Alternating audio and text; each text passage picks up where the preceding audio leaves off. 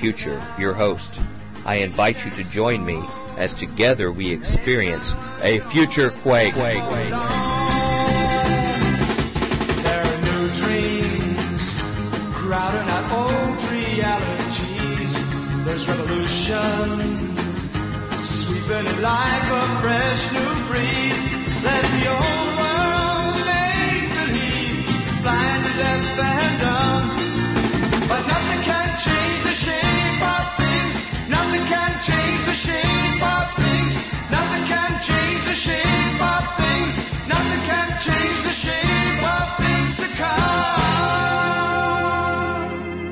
Ladies and gentlemen, welcome to the Future Quake Show. I am Dr. Future, And I'm Tom Bionic.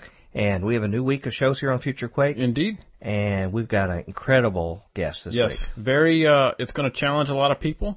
Uh, we have Jason Bermas. He's a producer of a movie called Loose Change. Uh, they produced it on a three thousand dollar budget. One of the biggest documentaries ever seen in Yes. the world. Mhm. Uh, about 911, and uh, but he's become somewhat of a celebrity and citizen journalist. Mhm. Uh, he now has a new one coming out called Fabled Enemies, Mhm. and uh, we're going to talk to him about uh, what our citizen responsibilities are in confronting the global Yeah. elite. Uh, he's not coming necessarily from a position of faith-based no, perspective. he is not a Christian, folks. But I think there are two great things that you can glean from this. One of which uh, is his research, and the other thing is the fact that uh, he lets on. He talks a little bit about uh, how Christians are perceived. Right, and that's why we wanted to know is to see uh, as a spokesperson for his generation. Yes. How are we perceived as evangelicals? How Mhm. can we reach people better? Mhm. And also learn a little bit from him and his work. So, Yeah. with no further ado, here's Jason Bermas, and then we'll be right back on Future Quake. Ladies and gentlemen, welcome to the Future Quake Show. This is Dr. Future, And this is Tom Bionic. and we have an incredible guest with us uh, this week, someone we wanted to have on Future Quake for quite some time. Uh, we are honored to announce that we have Jason Bermas, who was one of the producers of Loose Change, the Fable documentary, uh, with Louder Than Words LLC, and also the uh, producer of a new documentary that's just come out called Fabled Enemies.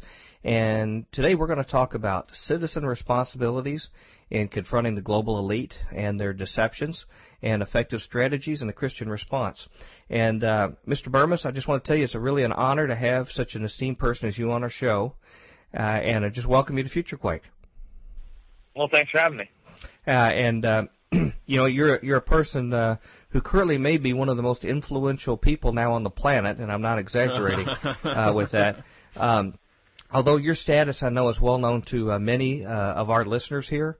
Uh, for for other listeners we have, we uh, we pulled a different circle as well in our, our current location here in FutureQuake. Uh, could you share very briefly a little bit about your background and how it led to the beginnings of your involvement with the field of documentary filmmaking? Sure. Um, you know, I was just a, a regular guy. I wasn't very involved in uh, politics. I guess that, you know, I was interested in that stuff in kind of high school. I liked the History Channel and that sort of thing, but it didn't go beyond that. I was a normal, I don't know, 90s pop culture junkie. It just, you know, graduated high school. I was in college, and uh, 9/11 happened, and uh, I guess it kind of changed me a little bit. I bought into the official version uh, with all the 24-hour news network just drilling into your heads. 19 Muslims, Bin Laden's the devil. We need to go into the Middle East, and it did work on me. I mean, after the first week, where literally every station had the news. Uh, it was really the birth of the 24-hour news network. Uh, more people than ever were watching CNN headline news, Fox News. I was watching Fox News, MSNBC, whatever I could get my hands on, because I wanted to know what was going on in the world. I mean, I was in upstate New York. I've been, you know, from New York all my life. Uh, I go to the city quite often, once or twice a month.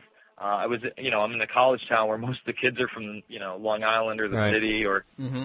or Queens, and it was just a really you know dramatic thing. So basically, it wasn't a while until I actually started to question the official version, and I would say it was about six months to a year afterwards. Uh, it was in the run up to the Iraq War, and something just was not sitting right with me. I could see the ulterior motives. I could see they were beginning to lie. I didn't know what it was, but something was rubbing me the wrong way, and I didn't know how to address it. Well, I went to my old high school, and that was, geez, it, it was for a men's night basketball game go play with some of my friends who had graduated and now they were teaching there, and some of my old teachers. And I went to my old locker room, and in the urinal of, uh, you know, where I used to suit up for games and everything was Osama bin Laden's face.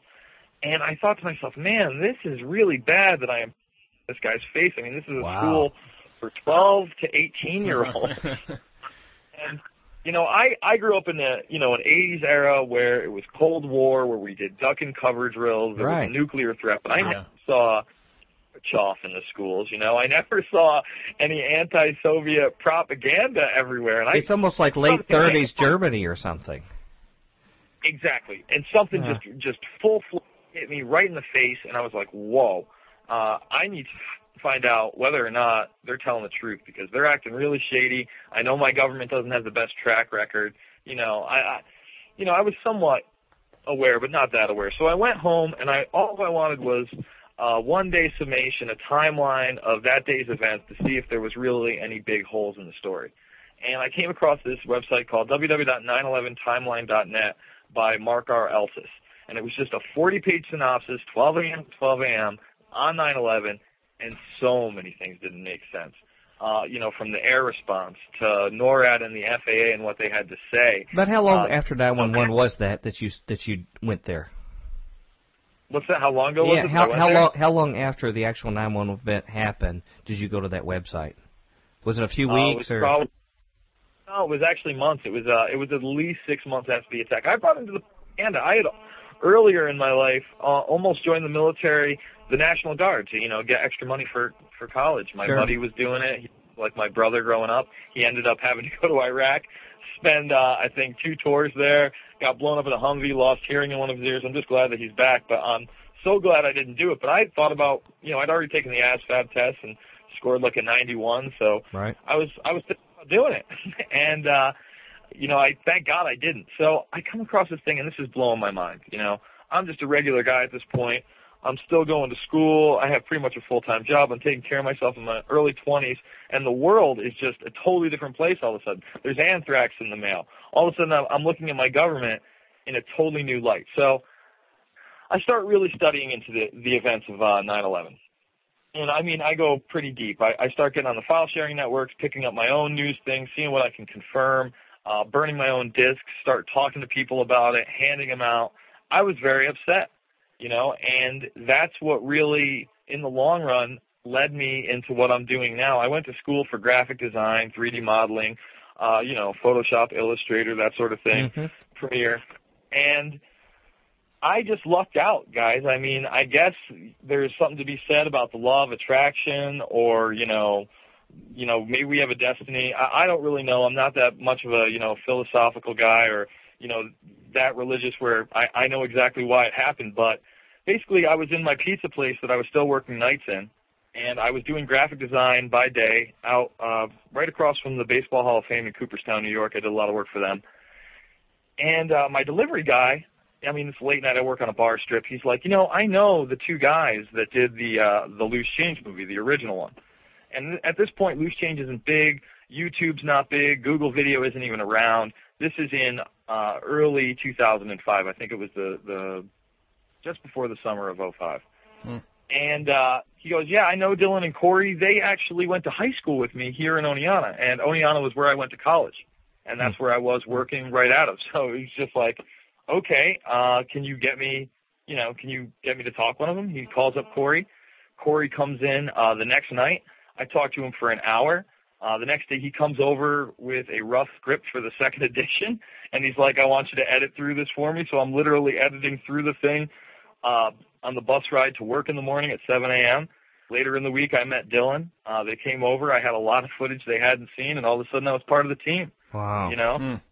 Yeah, so we put out the second edition, and uh, our real big break there was even before it was out. We had just finished the DVD in Christmas, right before '06. It was we had worked on it all that summer, and we went to a Cindy Sheehan event at the college, and we made sure we got there really early, so we got the front row. We were using our our camera that we had just used for the second edition.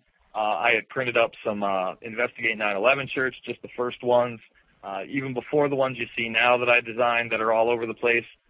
And you know, we got to talk to Cindy really quick. We gave her a DVD, but better yet, all these local media people were there, and this local Fox guy comes over to us and he's and he's looking at us and he's like, "So so what's the deal with the shirts, guys?"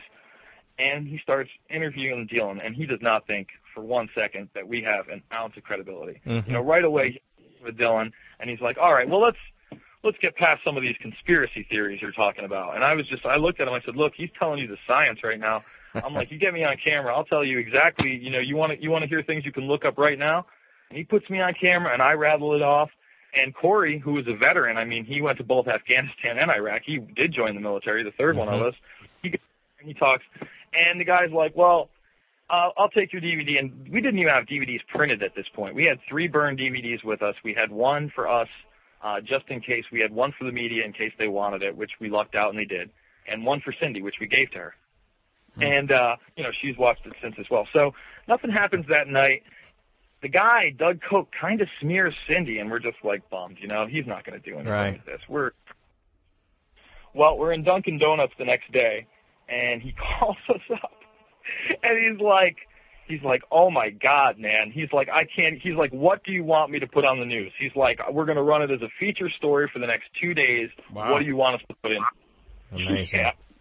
Wow. And, and this is Fox. This is, I mean, every Sunday night we'd get together, uh, you know, for Simpsons and Family Guy and whatever, our animation domination. And, you know, we see this guy on the local news because they're advertising it the whole time, and we're just like totally blown away. This is before 9/11 Truth has hit any kind of mainstream credibility. The only thing that was ever talked about was that Le Pentagate book uh, by Thierry Meyssan, but that was, you know, almost nothing. hmm So, you know, he airs it. And again, this is before YouTube. And it's just a huge smash on the internet. So we crashed their servers, I believe, three times. So not only do we get the Wow. two days, they have record emails, but they have to do a third story on us because of the response and how big it got. And right from there, man, we just we took off. I mean, we put out the movie within a few months. I wasn't doing graphic design anymore, and Corey wasn't doing construction. And we were traveling the country, burning DVD. Well, not just burning, but we were getting them done in spindles, so we didn't just have them in cases. Mhm. So we could always hand them out for free as well. Mhm. And we gave away hundreds of thousands of DVDs. We made mainstream press all over, and we really brought a huge awareness to 9/11 Truth. I mean, I wish we could have done more. I, I still press to do more, but you know, in a nutshell, that's what you know my Okay. life's been like. Yeah, it's, it's never been the same since then. Um, when the first one was done, I understand you got on board for the second edition of Loose Change. When was the first edition done, and what was the immediate impact of that first edition before you began work on the second one? Sure. You know, I had kind of followed the making of the first edition without really knowing exactly what was happening. Dylan was in D.C. at the time, so I had figured this is some politician or bureaucrat's kid who knows what's up, who's putting this together. Boy, way off, you know. Right. In actuality, Dylan had moved down to D.C. to be closer to Corey when he was uh, out of the military. And so he went down to D.C. and Corey was basically in Iraq while it was being made. And Dylan was making the first edition kind of just on his own. Phil Jayhan of Let's Roll 911.org had helped a little bit. And, you know, Corey just got on as a producer because Dylan needed help with, you know, getting it printed up and this and that. I mean, Corey really didn't have much of an opinion. He started to watch the movie and just like everybody was getting blown away. And at the same time that he was putting this together, I had already done so much research on on the subject. I was kind of just waiting for it to come out. So finally, you know, Let's Roll posted that it was out. I downloaded it. I said, "Wow, this is the one that's going to be on the History Channel. This is the one that can actually wake up the masses." Hmm. I'm like, I basically, the first time I said it, I want to be part of this project. Wow. You know, without knowing anything. And like I said, those guys went to high school in this town. So now, had, So had, Dylan, had a lot of people seen the first edition before you started on the second? Was it already a big hit then, or was it? I again, this for Google or YouTube. So in 2005, YouTube was just breaking out, but you could only have 14 minute clips. Google Video didn't exist, so there was no way that you could just sit down to your computer and one straight shot watch a full movie unless Right. you had an internet connection and you knew where to get like a WMV file or an AVI. Basically, if you knew how to use Morpheus and Kazaa, you know, Loose Change was kind of an underground success Right. in that regard. But it didn't sell a bunch of copies. It didn't make Yeah. you know a huge awareness. But within the movement, people knew what it was. You know. Right. And with the internet and the media exposure we got, and the fact that now we could put the movie up for absolute free in its entirety, and everybody could just go to the most popular website in the world, Google, and watch it for free, it just put us on another level. Wow. Yeah. Now, in in hindsight, and, and you've made several additions since then that you've included other late breaking information and refined it and everything. Do you have any estimate of how many people in total have seen the in any part of the Loose Change series up to date? Oh, over over a hundred million easy. I mean, I would say hundreds of million throughout the world. I mean, in, on the fifth anniversary of 9/11 alone, uh, the second edition was aired in 14 countries, including the History Channel in uh, I believe it was in New Zealand and Australia, and you can watch the trailers for that there. Wow. I mean, it's final cut's been aired in Sweden. I mean, it gets mainline television in other countries. And the second edition is really we took the best 30 minutes from the 60 minute documentary that was Loose Change, and we made an hour and a half documentary. And then the final cut is really a whole new movie. I mean, I encourage people to check out the final cut first and then check out the second edition because the final cut is a little bit longer, it's a little bit more refined, it has a lot of different information.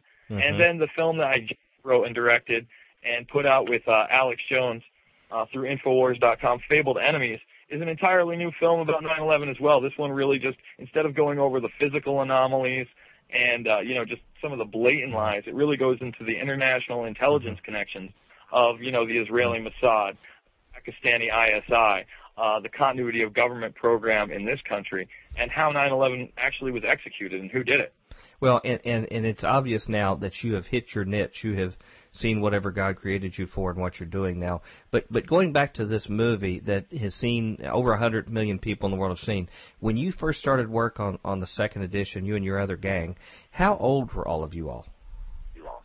Well, I was the old man at the ripe old age, I believe, of 25 uh, when I first started. It was either Yeah. 25 or 26. Okay. And uh, they, let's see, Corey was, when Dylan, he was just really 18 or 19 when he started like the first one for Hmm. for sure. He was he was literally out of that, and I'd say Corey got involved more around that second edition time, so maybe 21, 22. So so were you the wealthy underwriter that provided the enormous budgets that you used for that? Uh, I wish, man. I mean, unfortunately, I was just another dude working 60 hours a week trying to make my bills. However, Yeah. because of my vast knowledge and the fact that I did work a regular day job and it was in print, I was able to make up all sorts of goodies, including the packaging for the original one. Sure. Before we had a factory, you know, I could print out the DVD covers and you know I could do all the Mhm. design and stuff like that. So, you know, I guess I I had uh I had a little bit of help, but I could I can't say I underwrote anything. I mean, Well- there was nothing to underwrite. Well, I mean, well, like I what mean, we got lucky. what kind of budget would you all have for a production like that that you did? The second second edition. Oh, the second edition was something we did it for two or three grand, maybe. I mean, Two I would grand. come home from work before my second job, and Dylan would come over for a few hours working on the thing on his half-broken compact laptop in a beanbag chair.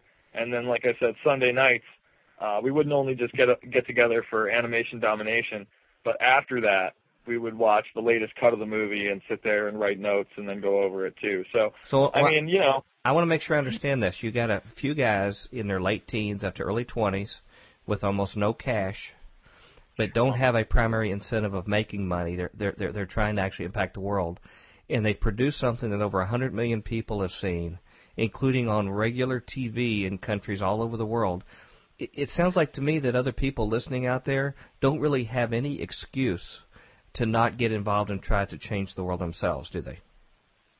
No, and you know that's one of the biggest that out is out there is that you can't change the world, you can't have an impact, and you can't have an effect. Well, if I listened to the I don't know, you know, twenty thousand people in my life that I came across before, you know, loose change was a success, a success, telling me that same exact thing, I mm-hmm. wouldn't be where I am today. I mean, I literally pounded into every friend I had. I lost a lot of friends. I pounded into every family member I talked to. You know, my family didn't look at me the same way for quite some time. Uh, but they all came around. You know, I'm, I was the guy who was literally handing out before loose change little CDs that I'd made of my, you know, myself uh, to people on the bus. You know, mm, ride wow. to work, cops and firemen, and you know, this is back in like '03 and '04. You know, on the run up to the election when it's totally and completely unheard of. And I didn't care. I I said to myself, you know what? This stuff is real, and I love my country, and you know, people can say what they want about me. And I mean, one of the, one of my proudest moments is probably uh, the extra on the second edition of Loose Change, where Dylan, Corey, and I go down to New York City. It's literally three of us. We have 50 uh, DVDs of the first edition with us, mm-hmm. and it's the fourth anniversary of 9/11. And there's like maybe like five or ten other people that know, you know, something's wrong with 9/11 down there out of the thousands. Right down there and I just went up to people and I talked to them and I got rid of those DVDs real quick and you can watch my confrontations with these people and I let them know. You know, I let them I said, "Listen, this is the real deal." And by the next year when the second edition had come out, I had over 2,000 people rocking my Investigate 9/11 shirt and we handed out 10,000 copies of Loose Change in less than 90 minutes. So wow. I know I can have. Oh my goodness! So so everybody really owes you a tremendous debt of gratitude, you and your compatriots, because you showed what could be done, and you didn't swallow this line of I'm I'm a, a little guy. I don't I'm not an insider. I'm not a lead. I don't have lots of money in my pocket. Therefore, there's nothing I can do than sit on the sofa and complain and whine. You guys set about well, well, to change to the world. Man, I, I just Nobody owes me anything. They owe their family and themselves if they have any kind of self-respect or self-love or they care about their country or their way of life to go and check this stuff out. I mean, you don't owe me anything. You owe it to yourself to know who you're voting for, to what you're spending your money on, to what your country's doing, to the genocide they're taking part in, to the torture, to the uh, evisceration of the Constitution and Bill of Rights, to the death of civil liberties at home. I mean, it's up to you and and I mean, again, you should owe it to yourself. You should have enough self-respect that when you find out that the thing, unfortunately, the things that I'm talking about are very much a reality, that you need to do something and step up. And that doesn't mean you have to make a movie. Maybe you, uh, you know, you run for city council. You start change locally. You know, you start an organization. I mean, look at Luke Rudkowski and We Are Change. Mm-hmm. In a matter of yeah. two years, they have literally, I mean, gotten more footage of the political elite and the corporate elite entangled in lies, and you can see how uncomfortable they are. And that's another thing, you know, that I preached all the way on the run up to, you know, the fifth and sixth anniversaries and continue to preach is if you want it bad enough, you can become the media. It's not that hard. You can go spend a hundred bucks on a digital camera right now that mm-hmm. fits in your hand and go to a, you know, mm-hmm. one of these big one of these conferences and get these uh, guys on record and get hundreds of thousands, if not millions of views on YouTube and then maybe if you're lucky, you know, a guy like Alex Jones or a guy like myself or maybe a better filmmaker, maybe like Robert Greenwald or something like that comes along, takes your footage, puts it in another film, and then millions of people see it. Well, so me, you can have an yeah. Let me just summarize this uh, before we move on into where we are right now uh, on the on the loose change discussion, and, and, and say in hindsight, who have been some of the more notable figures in politics or celebrities or other people that are influential in society that have responded to this product, and what are the kind of th- who who are they, and what are some of the kind of things they've said? Um, geez, I mean, from uh, saying loose change. I mean, I know, I know you're saying loose change. So many. I mean, it, it's kind of mind blowing. From you know Charlie Sheen and uh, Rosie O'Donnell, who have given their mm-hmm. approval to you know legendary filmmakers like David Lynch, the guy who brought you, you know, Dune, mm-hmm. uh, you know, many other films. He did uh, was that series? It was it was like the biggest series. It was based on.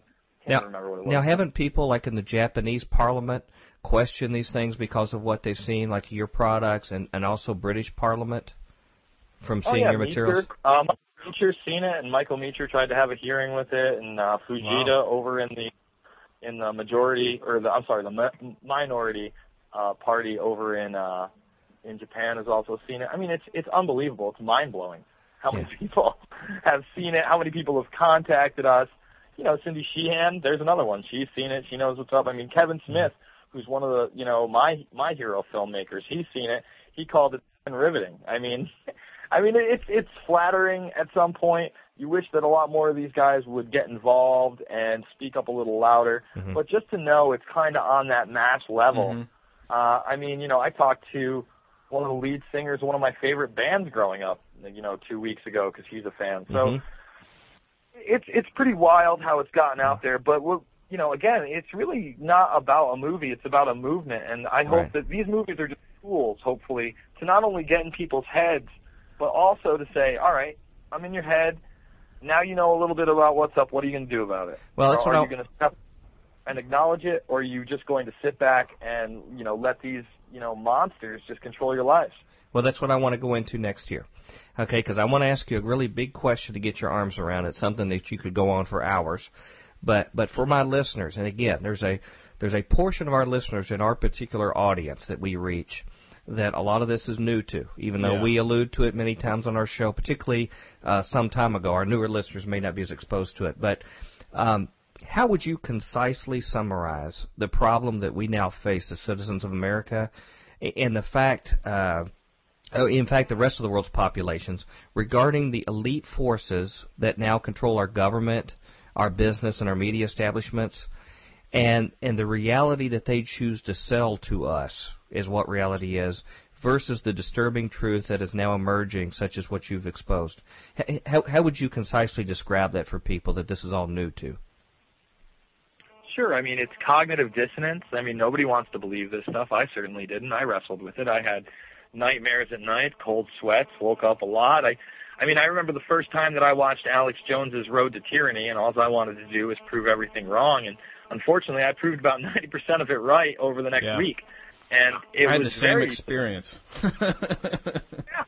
Right. It's it's a wild one. Let me tell you, it's not one that's uh, of comfort. However, as an adult, you know, as a grown up, you have to unfortunately uh, take your willful slothfulness, you know, this because that's what it is. It, it's it's being lazy. It's it's remaining in as much ignorance as possible, not because you're ignorant anymore, but because you choose to be.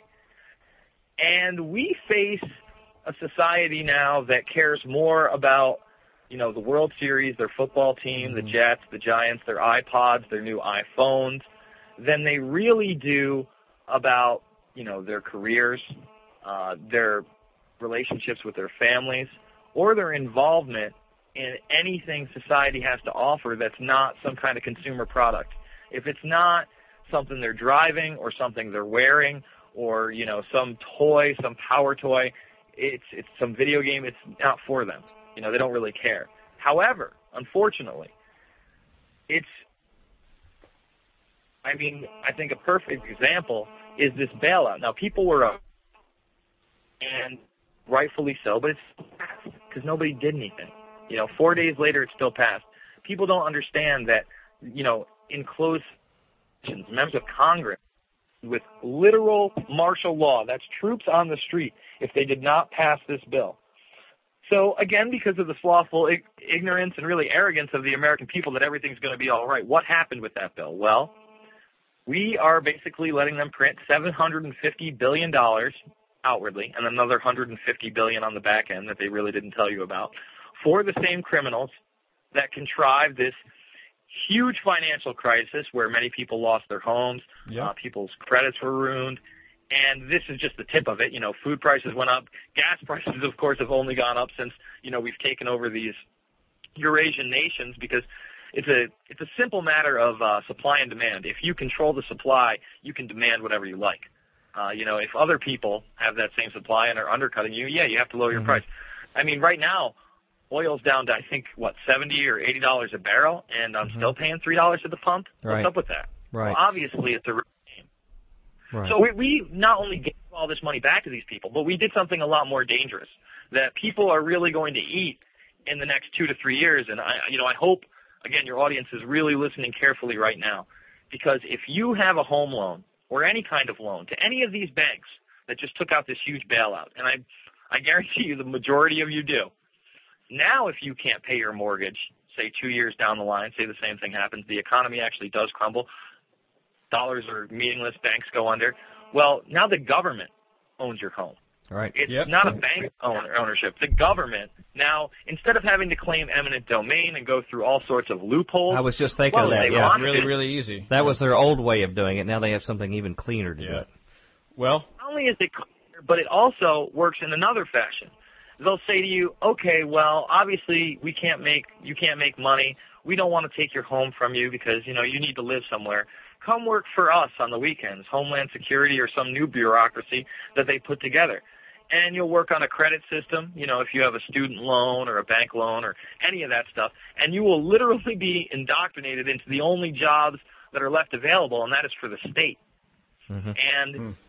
Know, it is just really scary how we've gone down this huge road of corruption Mhm. right in our face. Well, Majority of this, and, and people want to just act like, oh, it's they're just incompetent.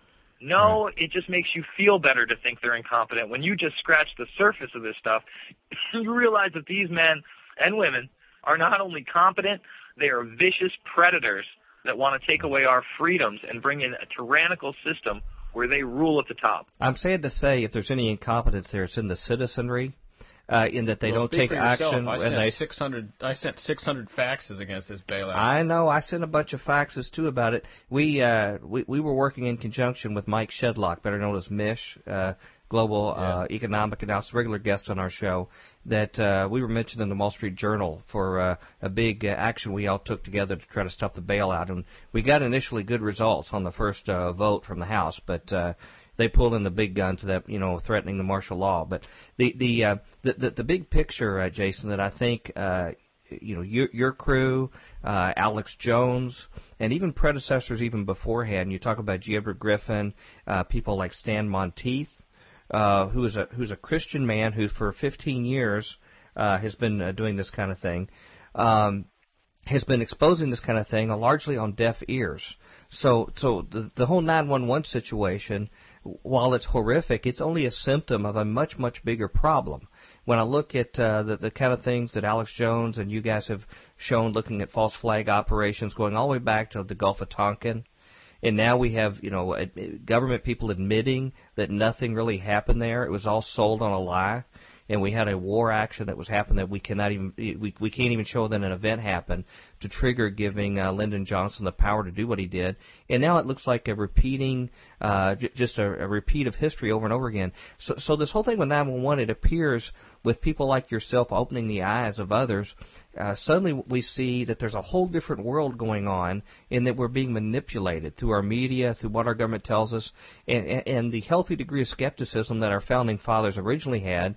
We're now having to reinvigorate and overcome the limitations we had in our, our public school system and the indoctrination the government had in our training Yeah. to try to recapture it. Uh, would you agree with me in that? That that's that's sort of the big picture of our problem. Yeah, I mean, we absolutely need to, in my mind, we need to, you know, not have a revolution, but a restoration of the Constitution and Bill of Rights, and have a constitutional republic again with checks and balances. We're the three branches of government. A lot of people don't even know that there are three branches out there. You know, the judicial, the ex- executive, and the legislative actually check up on one another. Mm-hmm. And people are prosecuted for their crimes. There's no longer this, you know, national security, national security. There'll be transparency again. And on top of that, I don't think that can happen until we finally own up to the fact we need to take corporatism or special interests out of government. We used to have limitations on what these special interests could actually give to these politicians, but now with the few holding the cards in many of these organizations, they just give them whatever they want. Right. So Yeah. I think that we have to take government about the people again. It has to be we the people. You know, the people. Uh, you know, I hate to use the analogy because it's been annoying to me. Uh, you know, the past couple of weeks, but we really need like a guy like Joe the plumber run. You know, for local governor or mayor or something. You know what I mean? Right. Uh, we have to get back in, or congressman. I Right. mean, there's a lot of congressmen per state. You can run in your district. So, Mm-hmm. you know, I want to see not, I, I want to see an end to politicians becoming politicians so that they can just, you know, feed off of us and, you know, corporatize America and take as much as possible. But I want them to have limitations on how long they can serve and what they can take. You know, Mm-hmm. Right. I don't think it's fair that politicians live as billionaires. You know what I mean? I want somebody that's going to earn their paycheck, that's going to earn their 80 to 120 grand a year. You know? Well, and, and I think we need to go even farther and start looking at our own personal lives and say, how much do we set ourselves up to have our worldview formed by people who have money to buy influence to us? If you watch regular TV all the time, there was somebody spending lots of money to send you a message for every hour you watch television, whether it's a television commercial or whether it's the news, which is just a different form of commercial, uh, where our government is actually selling us information. Uh, we're always being programmed on all these kind of things, and the light bulb has to come on, and that's what we talk about on our show. Here we are on Christian radio. Uh, we talk about these kind of things that you're talking about, uh, Jason, and uh, we're, we're sort of almost out there on our own. There's a few people like Stan Monteith and others who, who are trying to do the same thing but uh, you know, large, largely the media, uh, whether it's uh, secular, Christian, whatever, mainstream, other, is just reinforcing those same kind of paradigms. And so, uh, what what your work has done has said we need to pop that bubble and really be skeptical of what these people are saying that are trying to programming us. And then the second step is not get all cynical about it, but to get up and do something about it. And uh, I just want to thank you about uh, for that. But I want to uh, to to go to this related to the to the information or what what you all call the info war. Uh, in, in, this particular struggle to uh, wake up the public to the real motives of the people who are in power, and, and also a call to civic action to respond to it. Who were some of the common people, you know, not the powerful, the wealthy, well-to-do with all sorts of resources, but the common folk that you think are the real heroes in this struggle recently, and what are the kind of things they're doing to, to make a difference? I know you mentioned uh, We Are Change, and I know a lot of our listeners may not even be familiar with the scope of what they do, but could you mention them and a few other people that you think have really made a big, big difference as hmm. examples? Yeah, absolutely. I mean, there's a ton of organizations out there. Uh, you know, truthaction.org, they do a ton of street actions out in California to bring 9/11 truth to the masses. Uh, you know, I went mentioned wearechange.org. They really got it started by taking that camera, and they've gotten people from David Rockefeller to Joe Biden to Barack Obama to Hillary Clinton to Bill Clinton several times. I could go on. I mean, I literally dozens and dozens of these guys, and that's headed up and founded by Luke Rudkowski, who you know I knew before we released the second edition, somebody we met down in New York City who was doing street actions even with New York 9/11 Truth down there. Hmm. I mean, he's really my and uh, I mean, he does not play around. He's he's right in a person's face. Uh, I think one of the best examples is the 15 minute train ride with uh, Mayor Bloomberg, where he grills him about the fact that he doesn't even want to get the uh, first responders the benefits they deserve after inhaling all that asbestos and glass and God knows what else that was in there, barium, chromium, we could go on. So, I mean, he's a bulldog. He's one of my heroes. Alex Jones, you know, I guess he's one of the big dogs, but I wouldn't be in this if it weren't for Alex Jones. Alex Jones has really opened up a lot of doors for me and kept them open, mm-hmm. and I continue to enjoy working with him. Now you may call so, him a big dog. Know, you may call him a big dog, but he doesn't, to my knowledge, have any kind of big wealthy foundation behind him. He didn't have a oh, Rockefeller no, no, or any of these guys because I mean they're the very ones he's uh, speaking out against. So yeah. he he's really a self-made man, even though he's been very successful in what he does, right? Oh, absolutely a self-made man, and uh, you know I'm very impressed with his business model. I spent you know a few months down there making my latest film with him, and you know like I said, he's a hero of mine. When I saw him for the first time, like I said, on Road to Tyranny, I was like, oh man, this guy's nuts. There's no way. I can't stand this. What is it? And then I watched, you know, a lot of his stuff, and I'm like, oh, I never want to believe this. This can't be true. This is the worst. And again, I'd look into it, and I'd be like, oh my god. But one of the defining moments is when I watched his first film, America Destroyed by Design, and he went down to Grand Canyon, and he was trying to explain to people that our national parks had been given over to the UN as uh, national sovereign land, and it was no longer, you know, United States owned, and right. people, you know, were looking at him or whatever. Really? He went down and in front of all yeah, that's absolutely true. Wow. way back in the nineties. Yeah, like wow. yeah, I was I was blown away by it, right? So he goes in the middle of all these people in Grand Canyon. This is when he's, you know, younger looking and still in shape and you know, because Alex isn't that old. He's only about five years older than me, actually. Right. And he, he just goes, attention people. He's like running this experiment and he explains to them what's going on and how they're going to take all these national parks and how this one is no longer really, you know, owned by United States citizens. And they just laughed in his face, all these people. And I just thought to myself, you know what? This guy has got, he does not care. He's telling them the truth and they can laugh in his face. whatever. I mean, he's going to have the last laugh because he's prepared for this and he's warned people. And you know, to this day, man, I mean, from the, you know, from him getting in Michael Moore's face when it needed to be done, Yeah. uh, to him to David Gergen, who's a member of the Bohemian Club. I mean, I love him. When, when he did, uh, you know, when I was hosting his show and he was down at the DNC and he got, who has slandered me and my projects, you know, dozens of times. I love it. You know, God, without Alex Jones, where would this world be? And that's one in six billion. You know what I mean? Right. Mm-hmm. Right. But but he's a guy who's done it out of his own pocketbook. He's tried to raise a little money uh, legitimately through his documentaries. Uh, you know, a, a guy's worth his keep, so he's paying his money for it. But uh, he's a guy who, who who runs it on the cheap, but has a huge impact for every dollar he puts in it. Correct? That is correct. I mean, it's a pretty small operation. A lot of people think it's huge. It's not. It's, you know, when I was down there, I was in the front room with uh two of his editors and that was about it. And then when he would do his radio show, there'd be a board op guy that would come in, not even the whole time, because there's a board op guy out in Minnesota that runs through GCN, but maybe for a couple hours.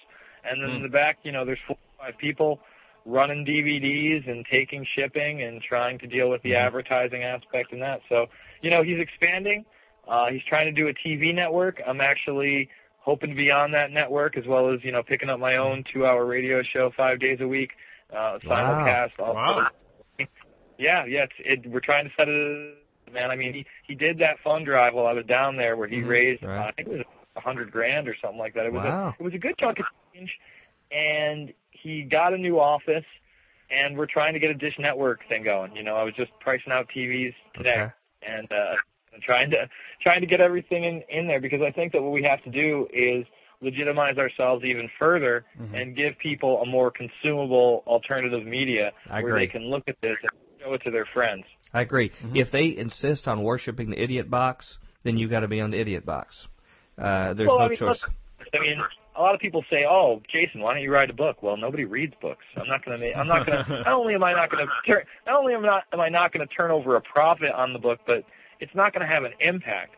Everybody watches TV. Everybody watches movies. This is the this is the MTV generation, man. Mhm. Yeah. So gotta, I've got to reach out to as many people as I can in the most popular me- medium possible, Right. and that is television. Well, you know, uh, when when you all need to fill programming on that new uh, station and you Yeah. got the wee hours, I think a Future Quake show is in order. Yeah. That's not a bad idea. We would I, I totally agree. I think that's And get brilliant. it on the ground level, man. You know, you gotta press the big guy. You know, Doc- I gotta constantly myself to him. You know, I, Yeah. are you kidding me? I just to get him to do my last movie, I was just like, come on, we should do this. You know, there's there's another movie in here. There's a lot of things we haven't really touched on. Mm. He's like, all right, and working on a global government picture called Invisible Empire. And you know, he's a busy guy. He works on he's Yeah. working on a JFK right now. Yeah. He wants to do Endgame two. Uh, he's talked about another project. He's trying to put this TV network together. I, I mean, the way it's talked about, hopefully, right now is that you know he does a four-hour show. You can run that Right. twice a day. That's eight hours of programming, Mhm. uh, probably like nine with commercials. And then uh, you know I run a two-hour show. There's four more hours of programming, Right. maybe another half hour with commercials. And the And rest, rest of it's lucky- Future Quake. Rest of it's Future Quake Yeah, there you go. episodes. you know, really, We're pe- also thinking, you know, we do do we do have a lot of documentaries, and Alex has done a lot of stuff in the past. So you know, we also could put documentaries on there, but we do want. That's the point. We want organizations like We Are Change to send us footage. We want Right. people like Student Scholars for 9/11 Truth, who I didn't mention before, but did an awesome job on the campaign trail, just nailing politicians on 9/11 Truth. Mhm. And we want to make it hip to be smart again. Right. You know, I'm sick of this trash television. Let's get rid of. You know, I I indulge myself. You know, I'd I'd be a liar if I didn't say I didn't think Jackass was funny. But yeah, that's funny. But that should be you know secondary, third on the list. Maybe something you entertain yourself with. The end of the day, not primary. Like I'm talking Right. about it like it's the, the best thing ever. so you're You not going to have Dancing with the Anarchist? Is one of the shows. I, you know, I think that's another problem. I think that there's a, not only anarchists, but just people in general tend to go to this extreme on so many levels where it puts them in such blind spots where they cannot see the bigger picture. I think, Yeah. you know, unfortunately, other than anarchists, one of that big groups is unfortunately Christians because they continue to vote into power people who say that they're Christian conservative. and Uh, you do know, maybe exactly the opposite. conservative. Yeah. uh, maybe on the surface they have a wife and a family and that they go to church. But then on the, you just have to do, again, the littlest bit of investigation. Uh, you're a Google image search away to Yeah. find out that George W. Bush goes to Bohemian Grove, an Yeah. all male club where pagan rituals. Well, my co-host, my co-host has been on the grounds there, on the perimeter of the grounds, trying to get in. So, you know, we've we've had a special show telling our listeners about this, the Christian audience that we have. And, and Jason, I want to go into that now. We're coming to another segment of our show here, where I, where I want to focus on this particular issue because this is the real touchy spot. Uh, we're, we're broadcasting to an overwhelming Christian audience here uh, folks aren't quite used to uh, what we broadcast. We've been in this new format, new venue for about six months here. So we've been trying to show a lot of this information to wake up our brothers and sisters in the Lord about this. But I want to get an opinion from you uh, about this issue that, that you raise. Now, let me just say as a preamble that uh, for the people that we're going to talk about, there are also other examples. Um, this Saturday, we're going to be showing at a church, a church downtown, uh, uh, Endgame. And this is going to be uh, with a church called the Anchor Fellowship downtown Nashville. Brings people from all over the city, comes to it, and then we have a discussion afterwards. There is a group affiliated there called Christian Action Against Apathy. They have been fighting to get fluoride out of the water locally, to do other kind of actions. Uh, one of their own, Ben Harms, uh, was hauled away from the debates in Nashville. We covered it in an interview Yeah. with him there, uh, talking about third parties and the fact that the two parties were preaching the same message.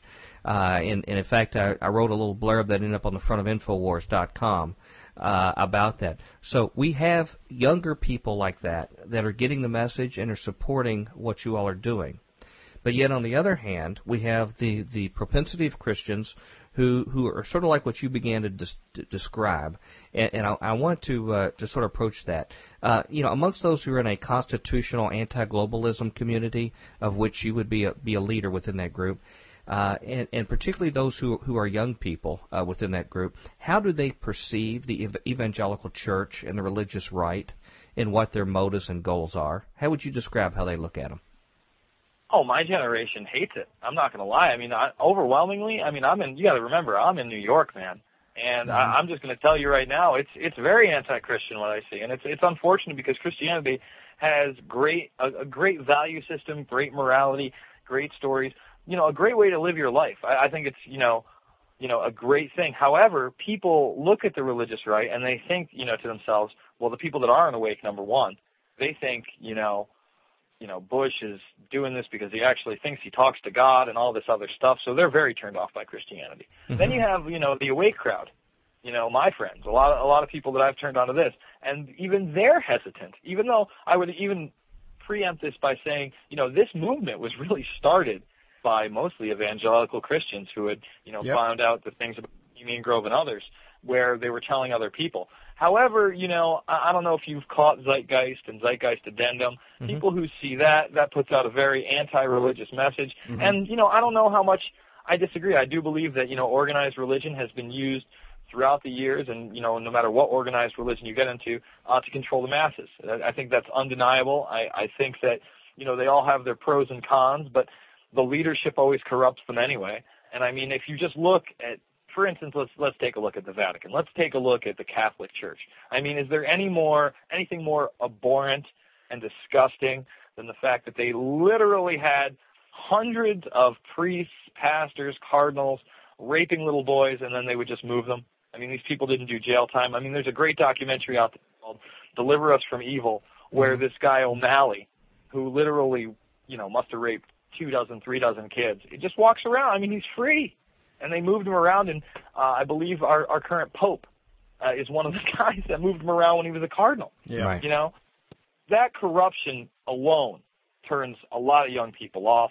You've also got to realize that over the last 20 years, again, this is the MTV Society, they've really tried to bring in this quote unquote new age and kind of make us more apathetic, more culturally involved, more superstitious towards religion anyway. But then I think again another thing that really turns them off is the way that the actual Christians act not only in their votes but their attitude.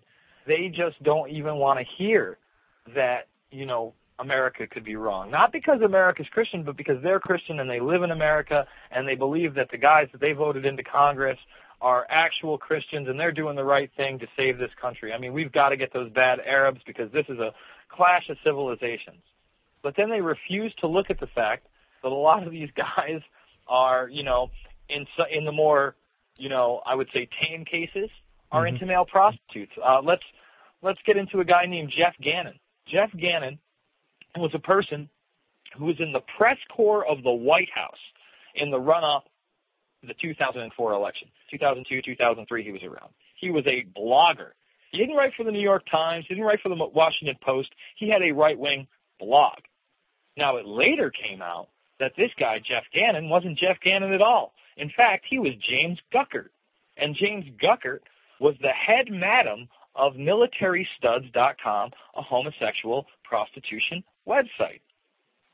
Now, mm-hmm. it comes to find out that this guy also happened to be logged into the White House all the time at like 3 in the morning or 4 in the morning or 5 in the morning.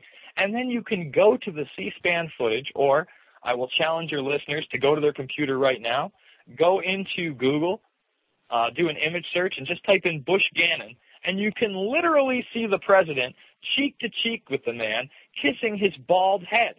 Now, I don't know about you guys, but I don't normally run around kissing the bald head of people who are reporting on me. Mm-hmm. I mean, yeah.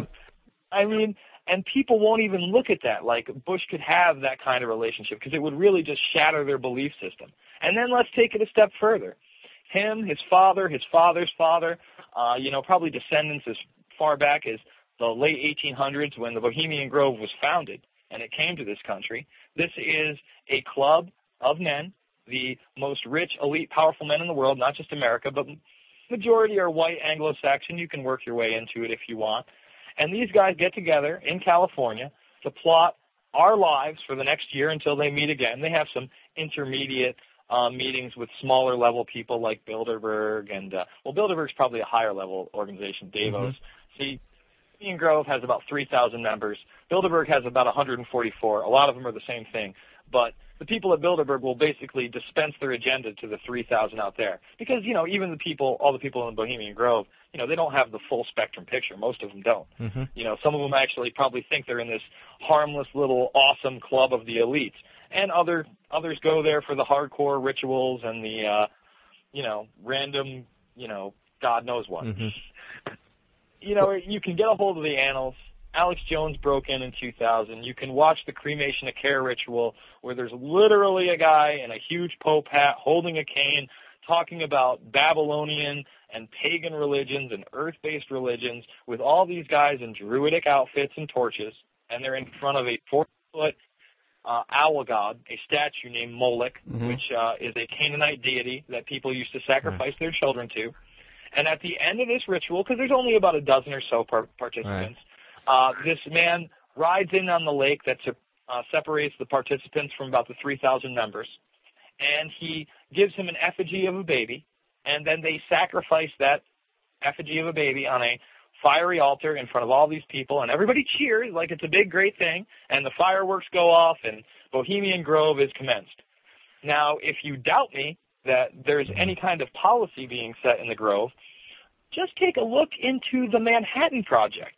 Uh, literally, again, this is the place, the Bohemian Club and Bohemian Grove is where the nuclear bomb was hatched. This right. is where they brought mm-hmm. Oppenheimer. This is where they first cracked it together. I mean, that's mainline news. That's actually mm-hmm. going to be in my next film. Well, Jason, so, if I could add to what you're saying here, uh, the pe- the people who participate at that pagan ceremony away from the public eye, but they have not been able to totally clamp down the information. Again, Alex, other people have gotten real video out that you can see uh, of this. Other people like David Gergen, others have confessed, uh, you know, to to this and their participation. There are people who say they are Christians and evangelicals, leaders that are telling evangelical leadership uh, that they are Christians, and these leaders are supporting them whether it's the president or other people that are that are doing this. And so it really hurts their credibility with particularly younger people that aren't Christians to say you preach one thing but yet you do something else, and you show ambivalence. Uh, on our our particular show, we have people like Chuck Baldwin on our mm-hmm. show. Uh, William Grigg, who's a frequent on Stan Monteith's show, another intellectual. Christian libertarians like William Grigg, Robert Hyde, other people that talk about what it means to be free, what it means to love your neighbor, uh, self-determination. Uh, the dangers of the government and the police state, and how the Bible actually supports that belief. But that is a very unpopular message, and we get a lot of heat from people. We point out when people like uh, Dr. Dobson says he can never vote for somebody like John McCain uh, because he believes in the killing of the unborn and all of his other sins that he's done. But then, uh, when it comes down to the point that that's the they see as the only vanguard against the Democrats, well, they change their tune immediately. And I think all these things really, really hurt the witness. Uh, t- Tom and I are Bible believing Christians. We believe it yep. real from cover to cover we hang out with a group of other believers that aren't the kind of description you were making earlier, you know, uh, about moving pedophile priests around and things like that. We, we, we meet simply with a simple group of people that love God and love their neighbor, take care of the poor, we feed the poor, we try to take care of them. We're not perfect by any stretch. But we, we see the importance in being able to show people that we're truthful and that we recognize truth and we recognize when people are being exploited and when lies are being told. And like a recent guest we had, Robert Hyde, on, he says Christians are supposed to seek truth. Jesus told us to seek it. And when we're mm-hmm. confronted with lies, we have an obligation to expose it. Uh, is that a message that really resonates better with people like yourself? Well, I think so. I mean, I, I hopefully it resonates with you know a lot of people because, especially with a subject as as large as 9/11. I mean, our our entire foreign and domestic policy has, you know, been based on what they right. told us about 9/11, including the police state, the whole war on terror, and the police state in our own country that's mm-hmm. been formed from it as well. Yeah, the whole shebango.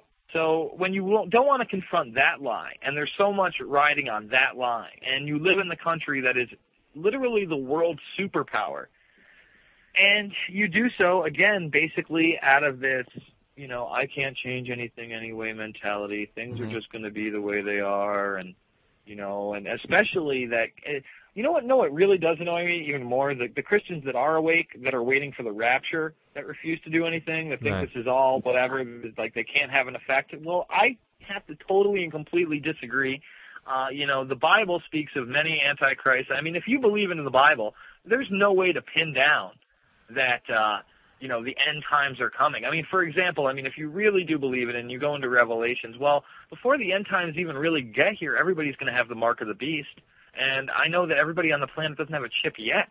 I right. mean, although that's part of their agenda, it hasn't happened yet. Well, if so I, could get, would, I would Jason, Jason, yeah, if I could give you an example of that, um, it, regarding that. Now, Tom and I both believe uh, in in the Lord's return. We believe the Scripture talks about that. Yep. However, uh, Jesus said that we would not know the day or the hour, although we may know the times and the seasons, and certainly your work and others have suggested that may be on the way.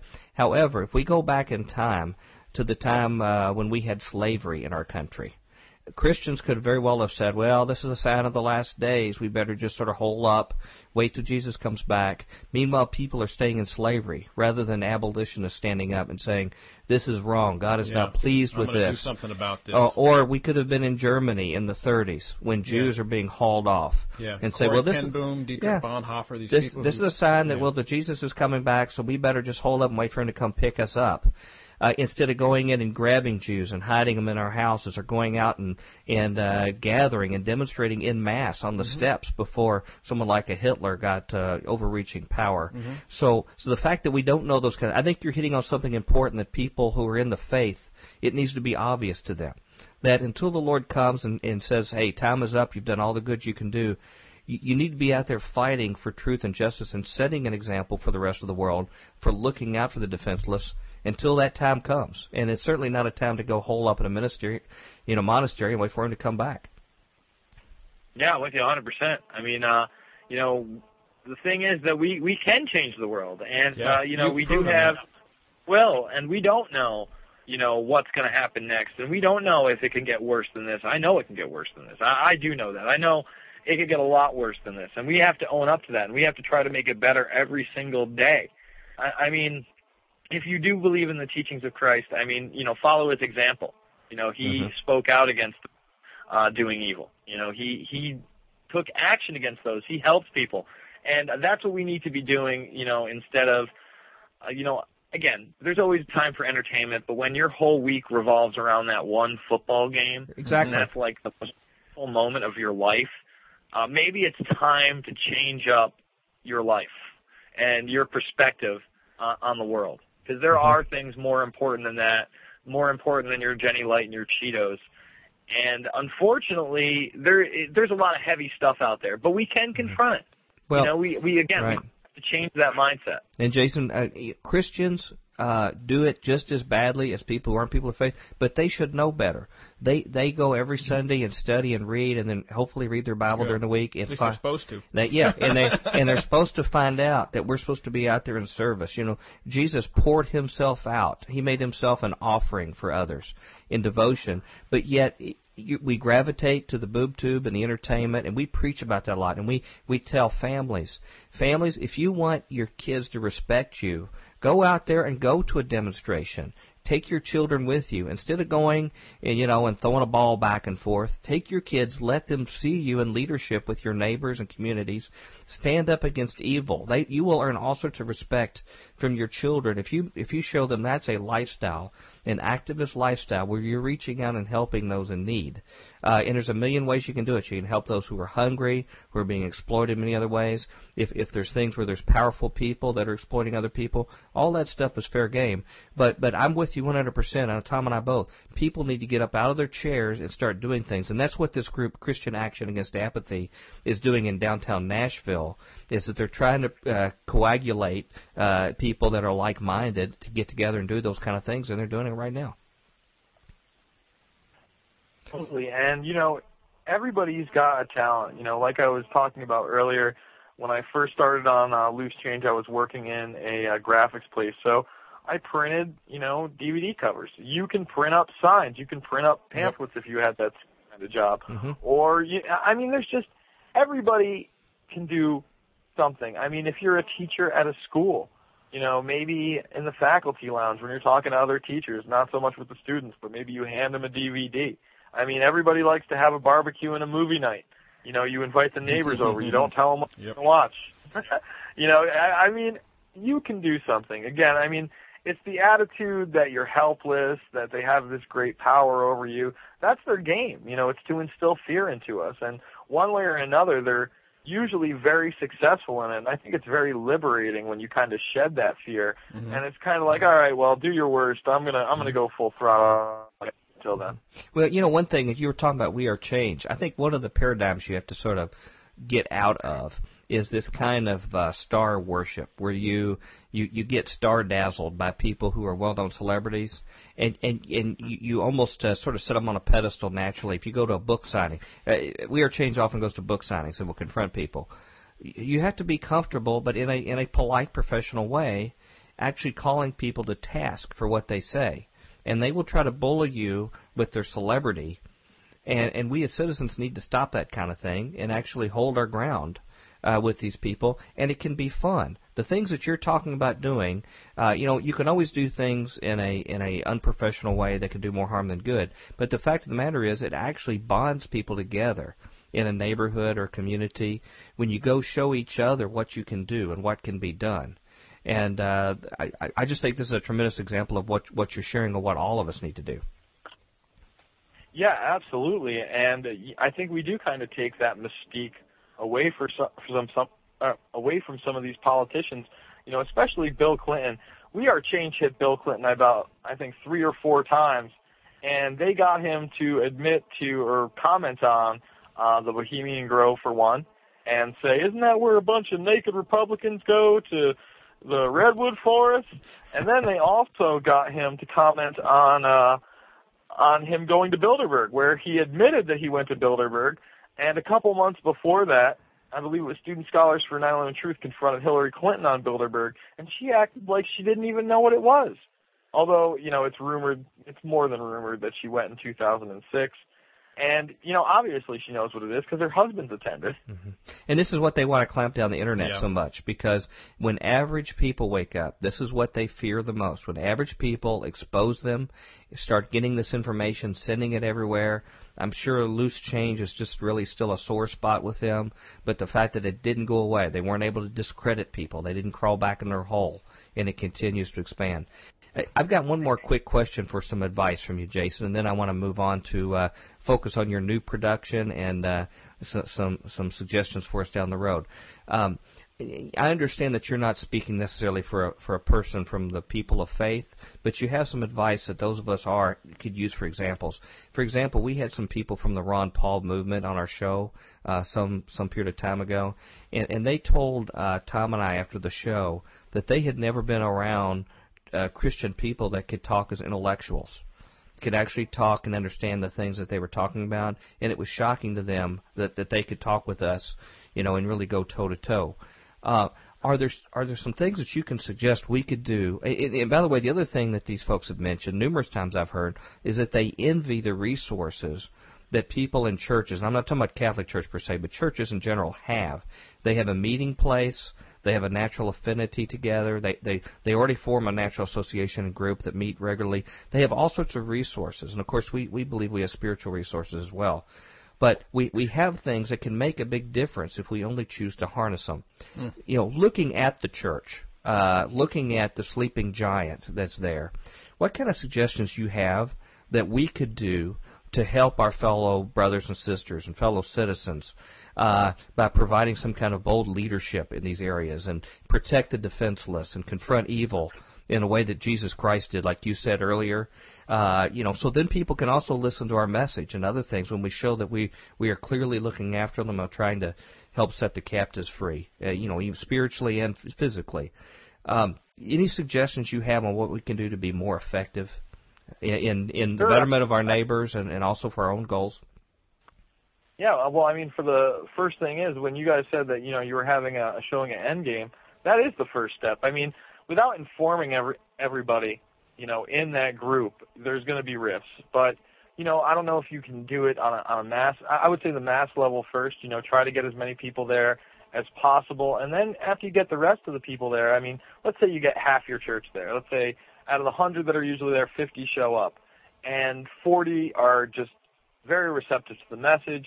Mm-hmm. And then even out of that 40, there are only 20 that are willing to go out and do something. Well, number one, the 40 that were receptive to the message are going to make sure that the other 50 people that didn't show up eventually watch these films. And that's mm-hmm. why your DVD burner can be your best friend, you know. Mm-hmm. Everybody's got a kid out there. If you don't know how to work it yet, your kid knows how to work it.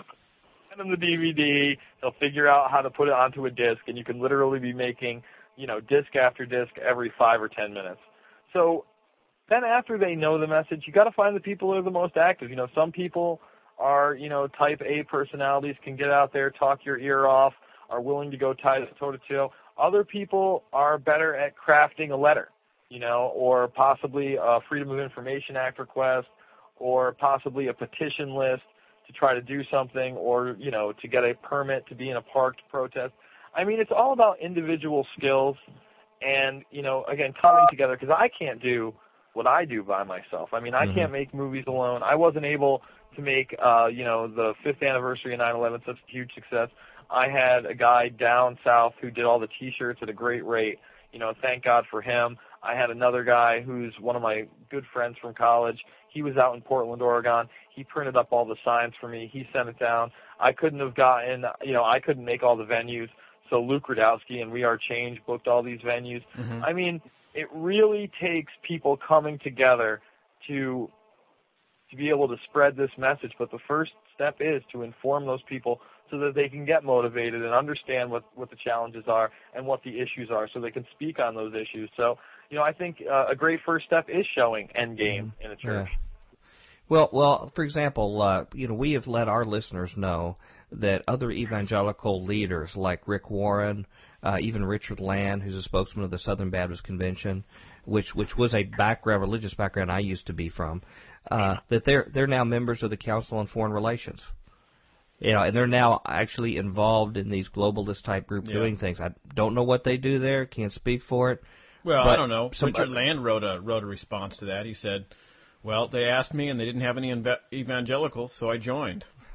Right, really but- explaining it. But but the fact if you if you see people of the church start asking these questions and are asking questions of their government and why we are demonizing people uh, that have different colored skin in different parts of the world and and you know setting up certain people to be enemies and then broad brushing it toward others. If you start seeing people in the church start to address some of these kind of things, do you think it will earn the respect of people like yourself and people like you?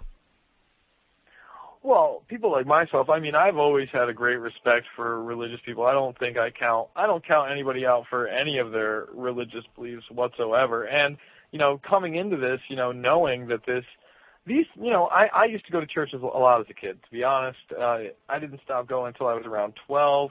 Uh, my parents were divorced and on the weekends I actually lived in the church. Uh the guy the girl Huh. my father dating was a yeah, was a pastor's daughter. So on the weekends, I would uh, spend the night in a, uh, a Methodist church. I would have to sit in the front row at mass, and I would also have to go to Sunday school. So, and my mom also had another church even before that that I used to go to. So, I mean, I don't discredit, you know, people who are religious, and you know, I think it's unfortunate when people do. What really turned me off to it, you know, was again the hypocrisy, the way people acted, and but I will say this: the whole New World Order thing and one world government, mass chipping, that was introduced to me, you know, by somebody who was very religious, was Christian, told me all about this stuff when I was a teenager, and I laughed right in his face. I thought it was a big joke. You know, it wasn't until years and years, years later that I looked back on that and I was just like blown away on, you know, how much introspective this guy had given me. Literally, you know, I don't know, it must have been eight to ten years before I really knew anything. You know, I I like the rest of the masses thought the New World Order was a joke, thought that it was a wrestling team, that it was Hulk Hogan on television. Yeah. Yeah. You know, Yeah. I thought it was a big gag. I thought it was a big conspiracy theory, tinfoil hat wearing.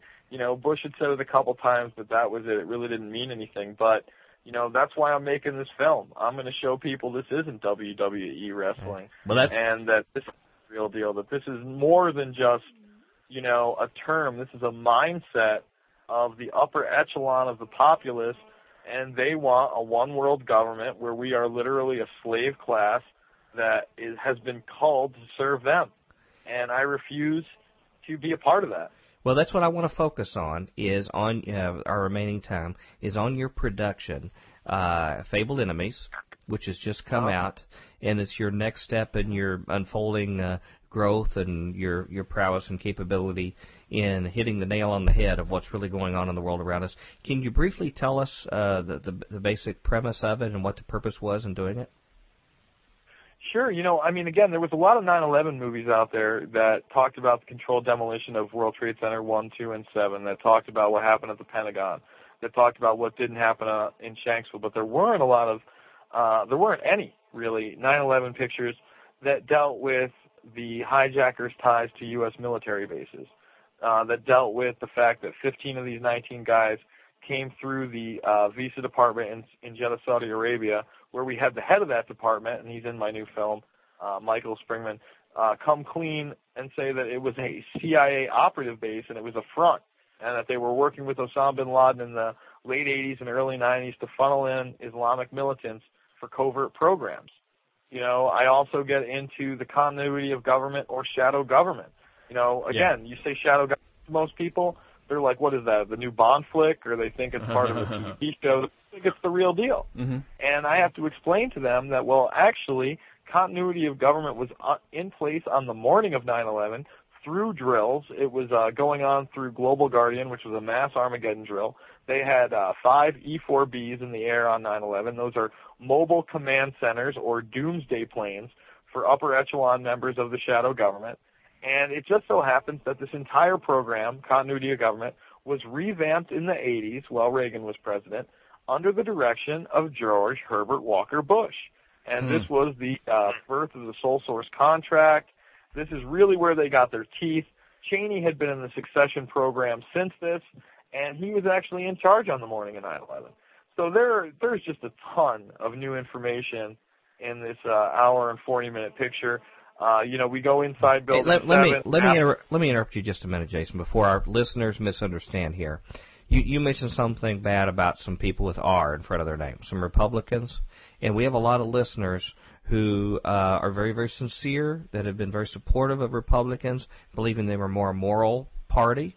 Uh, I've certainly have had a past of voting Republican in the past, and, and believed with complete conscience. And when they hear you talk about Bush and Cheney alone, they they assume, oh, he's a Democratic plant. Turn off. What what you do in your Well, work, and I don't mean to interrupt you, but it basically transcends parties. And what you have done largely is to show there's not much difference in them. Correct? Oh, absolutely. And and for example, I mean, before Biden got the nod for uh, the VP spot, he was in my movie, and he is in my movie, and we confront Joseph Biden because you know who cares if he's a Democrat or, or a Republican about the fact that he had a connection to the head of the Pakistani ISI, General Mahmoud Ahmed, who wired the hijackers a hundred thousand dollars right before the attacks, and it just so happens that you know this guy was in D.C. on the morning of 9/11 having breakfast with Porter Goss and Bob Graham uh, who would co-chair the original congressional investigation into 9/11. The guy would also be meeting with George Tenet in the week before 9/11, the National Security Council. Yet nothing was done to him. I, I mean, I do want to make it clear that my films do transcend, uh, you know, Republicans and Democrats. We go after both, both Clinton and McCain. You know, it doesn't matter whether you got a, a donkey or an elephant. Uh, you're both bad news and they're both owned by the same corporate interests. They're more like WWE wrestling, unfortunately. right. Exactly. They go back and they, they go back and uh, pat each other in the back, back in the dressing room. Yeah. But they come out and shake their fists at each other, and we're the dopes that play along and think all of this is for real. Well, what is it? Uh, John Kerry and George H. W. Bush are cousins or second cousins? Right. Is that right? Well, of course, you know McCain came within an eyelash of Yeah. actually running a, a McCain's ticket last Yeah, year. yeah, The, yeah, I the heard great that too. Republican choice was planning to p- convert over to Democrat Mhm. and run because you know these these differences are so Huge, severe, very big. bet- They're bet- very big. between the two. And, and I and I have to thank uh, you, Jason, and Alex, and others who basically really shine the light to me to feel like that I've been had. I've been had not only by this whole paradigm of setting up two political parties, but this whole thing of actually believing when they send their press releases to the mass media and they tell us what's going on in the world. It took me forever to finally figure out that they were feeding me a story. They were selling me something, just like the commercials on TV. The only reason they told me something is because they wanted me to believe something. And I think you all have very accurately done that. And I'm I'm sure I didn't mean to interrupt you in in, in the middle of this, but y- you continue that same line of thought with Fabled Enemies, correct? Absolutely, and the majority of my film is actually mainline CNN, Fox News coverage. I mean, people are actually shocked when they see Fabled Enemies and they see how much Fox News I actually use. You See, the mm-hmm. media, although they are masters of distortion and lying, they do let the truth slip up every once in a while. It's usually, you know, on once or twice and then it's never followed up on or, you know, it happens in one or two reports and then it goes away and it's not on any other networks. But we like to bring it back and let people know this is what really happened. Usually it's truth if it's something that you don't think the government would have wanted you to know. That's probably the best sign that it may have been truth that slipped through. Hmm. If it's something that's awkward to them, then it's something that may have inadvertently not been pre-chewed by them. So, so uh, you you actually cover this. You you go through basically the whole idea of who we've been set up to be programmed to think our enemies are, as opposed to who the true enemies are. Correct? That's it, basically in a nutshell. That- That is it. I mean, we show you, you know, again, you know, Bin Laden is a CIA operative. I mean, even if you think that he strayed, the Bushes and Bin Ladens have been doing business for many, many years, and we show how, you know, these same organizations through Enron and other ones, they were funding these Mujahideen groups, you know, throughout. I mean, when they attacked Bosnia. So, again, we, we try to transcend politics here. We try to transcend, you know, who the who the real enemy is. You know, it's not some guys in a cave, unfortunately. Unfortunately, if you really take a close look, you'll find out that it's a lot closer to home and it's a lot more dangerous. Right. Yeah. Right. And uh, I, I, we have found in our show and the people we've talked with that sometimes it's most effective if you go back and look in history. Mm-hmm. And one of our guests, Robert Hyde, mentioned that he often will refer to incidents that happened prior to the lifetimes of people that are living because people get very defensive when you mm-hmm. mention things, you know, that they personally experienced because they have a lot of emotional baggage tied in to believing a certain set of things. But when we go back and find out that that the Maine, the uh, the ship that was blown up that we blamed the Spanish on for the Spanish-American War, was actually done by our own guys. And we look at several, you know, false flag operations, even going back to Mossadegh back in Iran, and uh, the fact that uh, we created terrorist events to overthrow a democratically elected leader there, and then we wonder why the Iranian people don't like us. These are the kind of things we don't have in our textbooks because they control the textbooks that we read. But if you go back and read history books, that alone can help you to start to understand the kind of things you teach, correct? Absolutely. And, you know, let's take it even a step further. Do you think that it's a coincidence that on the morning of 9-11, they're running drills at 845 of ramming planes into buildings? Do you think it's a coincidence that they're running high, live hijack drills using United and American Airlines planes at the same exact time on 9/11.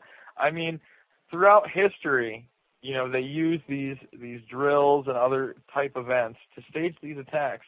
And all it's again you have to do is scratch the surface to find out that that, that they do this. That this is the real deal from the Gulf of Tonkin to Gladio, uh, mm-hmm. uh, you know, in other countries, to even the seven seven bombings in London, where they just happen to be running a drill, blowing up the same exact three train stations at the same exact time, and the guy running the drill, uh, visor consultants who wasn't in the loop, uh, Peter Power went on Sky TV and on the BBC and said it. And then when he was confronted this year by We Are Change Ireland, he ran into a closet because he didn't want to talk about it. Well, but but he'd already been recorded. The the word was already out though. Absolutely. Yeah. Oh, oh, I mean, he was on the news twice talking about it because again, this is a guy that wasn't in the loop. That it happened under his belt. He obviously got told to shut up because he didn't say who he was running the drills for. We Are Change Ireland catches up with him years later, asks him about it, and he won't tell them, and he literally walks into a closet. Hmm. So, wow. I, I mean, I encourage your listeners to please just go check out my films for free. I'm not asking for a dime. You go to Google Video right now. You can watch Loose Change. You can watch uh, Fabled Enemies. If you want to just watch the short clip of Peter Powers talking about how they're running a drill exactly like the 7-7 attacks at the exact same time, and then getting confronted, type it into into Google. I mean, we live in a truly unique age where any kind of information is literally at our fingertips. Right. Right. So so now your your uh, critics can't claim well he's just fabricating this stuff to make a fast buck. The the fact that you're offering this to people shows you're passionate about it mm-hmm. and you believe in it enough. If if this was a big lie, you wouldn't be offering anything for free. If it was a big yeah, shell I game. I mean, I could care less if I die a pauper, man. I mean, honestly, when I was growing up, I thought the most important thing was money. I that was in my mindset. I grew up really poor. I think that might be another, re- you know, reason maybe I strayed from religion a little bit. But and as this took place, and I just saw the importance of the whole thing, I could care less about making a buck, man. This is about you know my little niece who's in the other room sleeping right now, growing up in a world that I can live with. Mm-hmm. You know, saying I tried, not that I just yeah you know, let us go into something more nightmarish than 1930s Germany. Right. And people don't realize that can happen in this country. The same people that funded that war still run things. Yeah. You know, the Bush family, unfortunately, you know, through the Averell Harriman uh, mm-hmm. banking cartel, yeah, and laundered. Go ahead. Laundered huge amounts of Nazi money uh, before and after World War II, mm-hmm. and people can check that Prescott Bush was actually arrested and his assets froze under the Trading with uh, the Enemy Act by J. Edgar Hoover. Mm-hmm. Right. But, you know, that was all swept history. Yeah. Nothing really happened to him. He paid a few fines, and it was hush hush. Because again, this is this this transcends countries. This is about globalism. Right, and you've got uh, the Ford Foundation also funding the eugenics program, mm-hmm. uh, Hitler's program, and things. Mm-hmm. That's right. Well, I'd just like to tell our Christian listeners to stop and think uh, what we talked about. We we've often said that the witness of the apostles uh, the fact that people believed the message they said about the resurrection of Jesus was real, for the very fact that they didn't make a dime off of it. If anything, they sacrificed their lives Yeah. because they stuck to their message, and they sacrificed their very lives physically as a testimony to what they saw and witnessed was real. They went to the not even that. They went to the ends of the earth and told people that That's they right. had no So- no compunction to talk to. I would like to went and died remind anyway. right. I'd like to remind people that when people come and are so passionate to share you information, they're not asking for a handout or money. What they're trying to do is just to help inform you and protect you. You should take their message seriously. It doesn't mean that it automatically is true or not true. Do your own due diligence, but treat it seriously. Now, for those of our listeners who are appreciative of your work enough, Jason, that they would like to purchase a copy so they can help underwrite and support your work, and so you can get on with your, your next documentaries, what is the best way that they can actually purchase uh, your, your products? They can go to uh, Infowars.com and grab Fabled Enemies and Loose Change in a combo pack. I think it's something like $32 for the combo. Or you can join PrisonPlanet.tv for something like 6 bucks a month and literally watch it in DVD quality right now. So, Hmm. I mean, there's a lot of ways to FabledEnemies.com, LooseChange911.com, but you know, we encourage you if you do get a hard copy, make many, many copies and hand them out to your neighbors, family, and friends. Okay. Well, we want to make sure that people do it in a way that uh, you know that, that the bacon comes back home to you, so you can turn that money around and have some money to do the next project and work around. And you know, uh, a Yeah. workman is worth their keep, and we want to make sure that you uh, are you know properly compensated for the sacrifice that you've done in trying to help your fellow citizens out. Well, thanks. But, you know, again, you know, you get, like I said, we encourage hard copies. They're over at uh, Infowars.com. Loose Change is available in spindles over at loosechange901.com. So No if you kidding. do like the pictures, yeah, you can get, uh, I think it's a pack of 10 for like 30 or 40 bucks. So it's literally Wow. three or four the DVD, and you hand them out, you know, to a bunch of people. I think you can get them into packs as big as a 100 for even cheaper. So, Hmm. you know, we're just trying to get the word out. And uh, in in fact, uh, we'd love to have you back on the show. You think you might come back sometime and uh, update us on some of the things going on in the future? Got it. Okay. Well, come on back and uh, keep up this Ben Harm story. I'm sure it's not over. We we've been sticking with it here from the uh, from the d- recent debate. Uh, but uh, you know, those guys are inspired by the kind of stuff you all are doing. And so, uh, you know, just just keep doing it. And we're out here in the field, out here in the frontier areas, supporting what you're doing, and want to, want to support you in any way we can. And we just thank you so much for making Yeah. so much time with us tonight. All right, no problem, guys. Okay. Thanks again. Thanks. All right, thanks, guys. Nothing can change the shape of things. Nothing can change the shape of things to come. Welcome, ladies and gentlemen, to the Future Quake Show. I am Dr. Future. And I'm Tom Bionic. and it's Friday, and I don't know if I'm even going to ask you what it is today. Um, Arbor Day. You're not Oh, going to Oh that was what I the said last football week. in front of me. It is Uh, tomorrow's Tremors or today's review of the Future's news. Indeed, it is. Because we have too many stories to review to spend 10 minutes right. deciding what today is. Well, yeah, but it's kind of funny. You know what? One of my friends said, who listens, one of our regular listeners, he said, Mhm. "I like the Newsday the best because I find out informative stuff that I never would have found anywhere else. Yeah. But you guys also make me laugh a little bit. Really? Yeah. So, like when we talk about the end of the world and doom and suffering, Yeah. we can make them laugh along It's like listening to a bluegrass song, you know, where it's like they're talking about like throwing their wife in the river that they Yeah. just murdered, and but it's done to the happiest music. Yeah. you know. It's just like uh, I don't know if you remember that gospel song. Um, Jesus is coming soon. Jesus is coming soon. Morning or night or noon, many will meet their doom. Trumpets will sound. And everybody always sings that with a big smile on their face. Particularly the millions will meet their doom. Yeah. So maybe we're like that. But we do have stories. Yeah. Uh, we are recording this after the election, so we are caught up. We Mm-hmm. we've also heard that uh, man has landed on the moon, and we've heard about the JFK assassination. So we're more up to date on our news here. We know sometimes by Yeah. the time it gets on WENO, it's a little long in the tooth for a few days. But Indeed. uh, we have some future stories. Okay. We're going to talk about. So uh, with no further ado, you want me to jump in? Jump Something right in there. Okay. This is uh, something that was just from a um, interview that was done by Ron Paul. If you all remember Ron Paul, guy who was Indeed. a big hit early, uh, polarized the Republican Party. I think uh, in many ways he uh, has had sort of the last laugh, although I think he's more grieved than anything Yeah. about what's happened since then. But um, this comes from uh, Infowars.net, uh, PrisonPlanet.com. uh, regarding the interview he just did.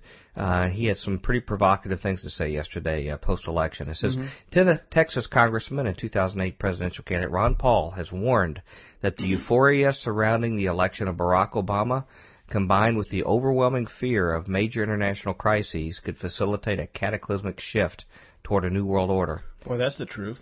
Yeah, appearing live on the Alex Jones show earlier today, the congressman uh, that was uh, as of Wednesday, the congressman uh, spoke of a feeling of dread surrounding the change of guard both in the White House and on Capitol Hill.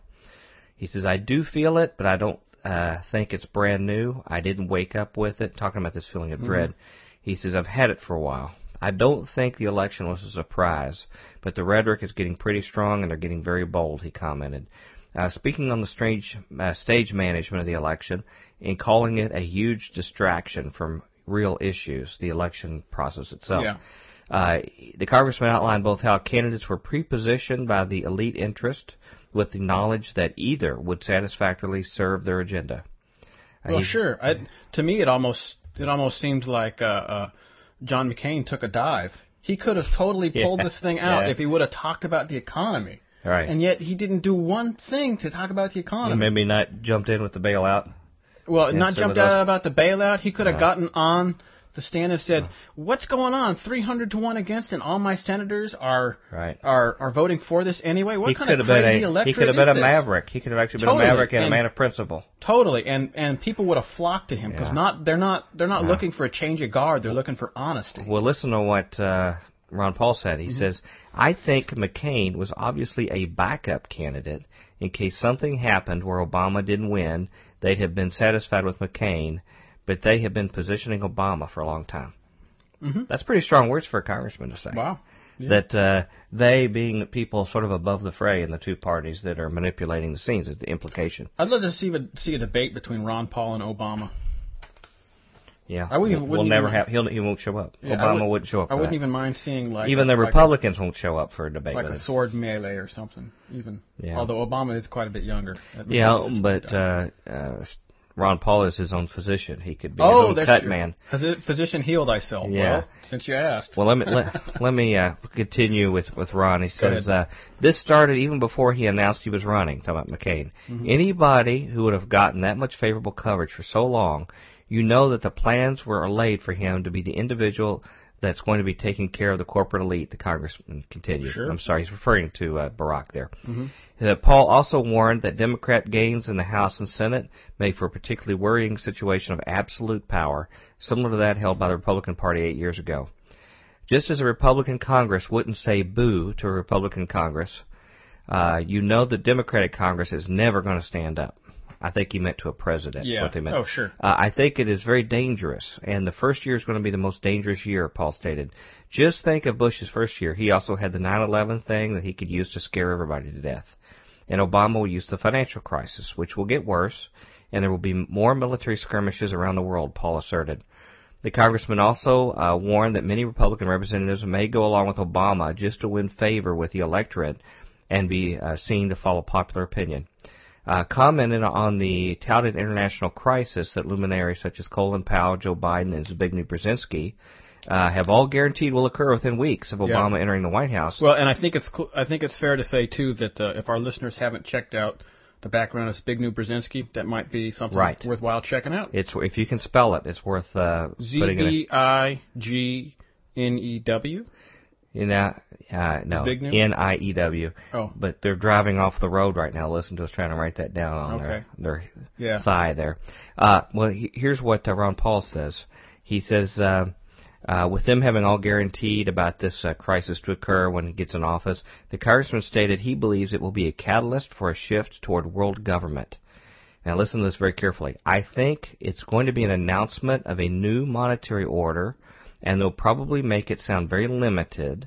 They're not going to say this is world government, even though it is, if you control the world's money and you control the military, which they do indirectly.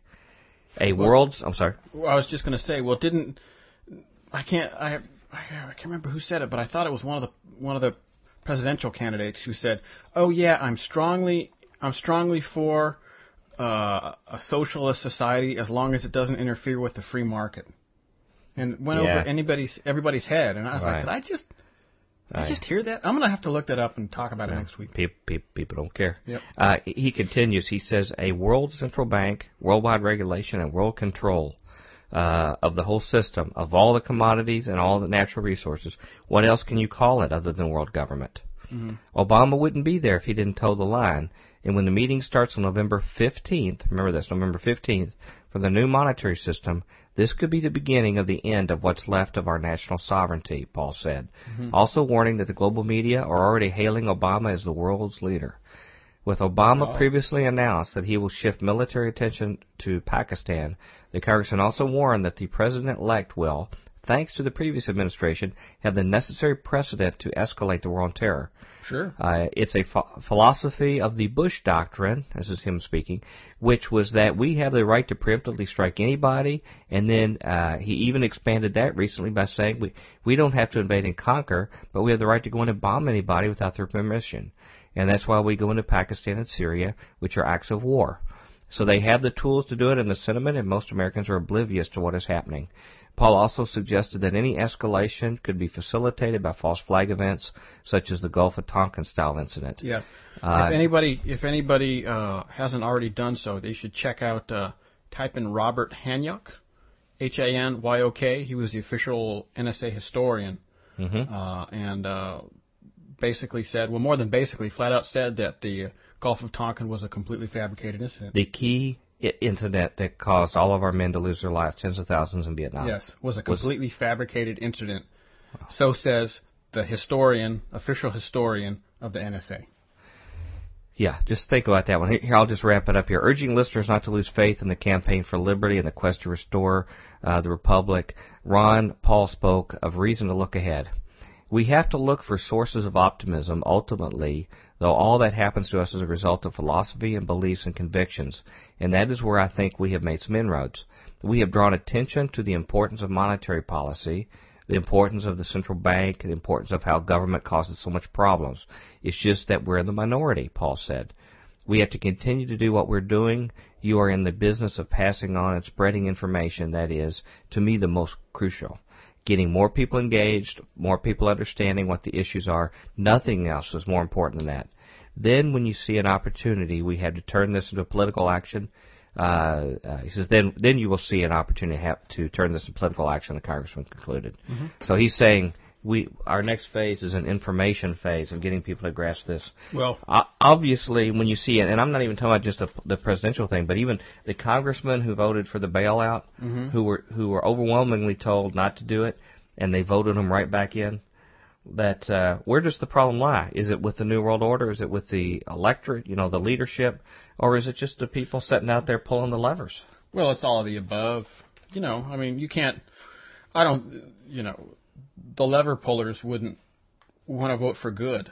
They just don't realize that they're not. And whereas the New World Order people don't care. I'm surprised they even take the energy to get up off their sofa and go to the uh, ballot box. Well, They haven't taken the effort to go read anything other than what somebody's handed to them. well, you know, there was that whole rock the vote thing, and you know, it's important to vote. Feel like you're doing your patriotic duty. Yeah, well, that's what we need more rocking the vote. Well, speaking of rocks, it looks like you have something that's old and stony. Yes. Unless Um, you'd like to put another topic up there beforehand. Well, what do you think? You call it. I'm calling. I'm going to go with the uh, James Ossuary. Ossuary. This is now for something completely different. Now for something completely different. This comes from Biblical Archaeology Review, which I read, I won't say semi regularly, but I do read occasionally, more than occasionally. Somewhere between regularly and occasionally. Mm-hmm. Um, and one of the things that I've noticed is that the IAA, which is the Israel, uh, the Israel Antiquities Authority, uh, tries really hard to clamp down on, uh, well, Holy Land relics, first of all, but also specifically stuff that might involve biblical archaeologists, people in, Because of the political or religious issues involved. because of the political and religious religious issues invo- involved.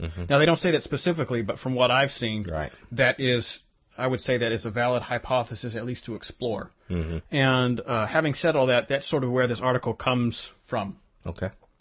Um, it's called the uh, here it is from the Biblical Archaeology Review by Herschel Shanks. I think he's the I think he's even the lead the the, the lead editor. So Okay. it's an interesting Um, supporters of the James Ossuary inscriptions, authentic, uh, supporters of James Ossuary inscriptions authentic, authenticity, excuse me, vindicated. The forgery trial of the century has all but blown up. The trial judge who will decide the case, there are no juries in Israel, has told the prosecution to consider dropping the case. Not every case ends in the way that you think it will when you start, Judge Aron Farkash told prosecutor Adi Damat uh, in open court. Are they going to explain what this is about, or do you need to tell the listeners who aren't? Maybe we can save ourselves the rest. Um, I am getting to that. Sorry. In the most recent embarrassment of the Israel Antiquities Authority, the government star witness Yuval Goren, former chairman of Tel Aviv University of Archaeology, was forced to admit in a cross-examination that there was an original ancient patina in the word Jesus, the last word in the inscription that read, James, son of Joseph, brother of Jesus. Uh, what is this all about? Now I'll, I'll get to it. I I wanted to get I wanted to get down there to the legal. I just proceeding. wanted people to know what you're Sure, talking about. I understand. I was getting there. I I'm- I'm not going to leave them hanging. I'm over here. I'm just staying Word, quiet. word to the motherland. Okay. Um, Tell us, Bionic. we've got this we've got this thing called an ossuary, uh, and they would put bones in it around first century A.D. And I think it goes back. It's a box. It's basically a stone box. Yeah. It's a stone box uh, with a lid, and they would put people's bones in it. They found this several years ago. Um, I believe it was. Uh, oh gosh, he was here. I can't. I can't find it.